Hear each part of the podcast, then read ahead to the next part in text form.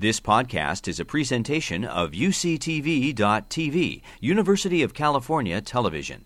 Like what you learn, help others discover UCTV podcasts by leaving a comment or rating in iTunes. So we started looking at it, there's a couple of real fundamental problems with hedging fuel. Uh, it's a business we don't know.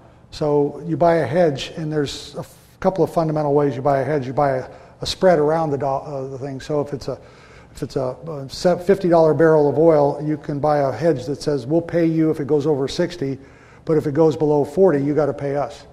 And so most guys would put that type of hedge on, right? Um, and I, you know, I, we were started thinking about it, and you look at what is the reason you hedge, you know, they, you hedge because you're supposedly managing your revenues and matching expenses and, and fuel and the like. But the problem is that uh, oil is, is was so volatile in the last 10 years, 12 years, uh, particularly in 08. Uh, if you graph the price of oil, it went from, uh, in the space of a year and a half, it went from $50 a barrel up to 147. And at the time, Goldman Sachs, their analyst was saying oil was going to $200 a barrel. So what happened to you if you bought a hedge along that way, or hedges? If you're United Airlines, they bought hedges at $125, $130 because it's going to 200. If it goes to 200, they'll be out of business because you can't take the fares up at the same pace. But the problem is oil hit 147, then it fell like a stone. And it was at $35 a barrel eight months later. So what happened United on the way down on that hedge? They had to, they're paying money out like crazy because they went below that 40 bucks. And this is a cash and carry business. There's no credit in this. So you, their balance sheet is just getting consumed. Southwest did uh, refinancing on airplanes at 15% because they're a big hedge, hedge company. So we quit it in 07 and we didn't have any of those problems. Plus we killed it when oil fell and we didn't have any uh, overhead.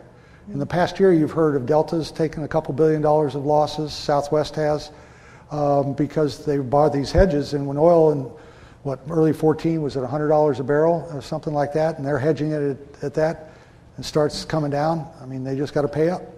So it's been good for us. We, furthermore, if you buy an oil uh, hedges, you're speculating. There's no transparency. You don't know what's inside them. You don't know what it costs to put that on. Furthermore, in the U.S., you can't get a pure hedge. You can't buy a Jet A uh, hedge. You have to buy a heating oil, or uh, you, you have crack spreads and all kinds of technical things that go on. So we're just fine with that. If oil goes up strongly, guess what we do? We pull our capacity back. We stop offering uh, seats at prices that don't support that price of oil. And when oil falls, guess what I do on the other side? I start expanding because I've got better margins. We are now running at a 30% operating margin which is unheard of in the business. So, um, no, I don't hedge, and we don't want to hedge. Last but not least, it is the most miserable accounting exercise you've ever seen. I don't know if you've gotten into hedge accounting or all that stuff. The PCAOB and the uh, accountants sit around thinking up stuff that unbelievable. I, I, nothing personal, but some of you guys going into professional accounting, I used to do that, I might add. Um, it's a tough world out there with a PCAOB on top of you. So, um, um, but we, we still need you. we still need you. You've been listening to a podcast by University of California Television.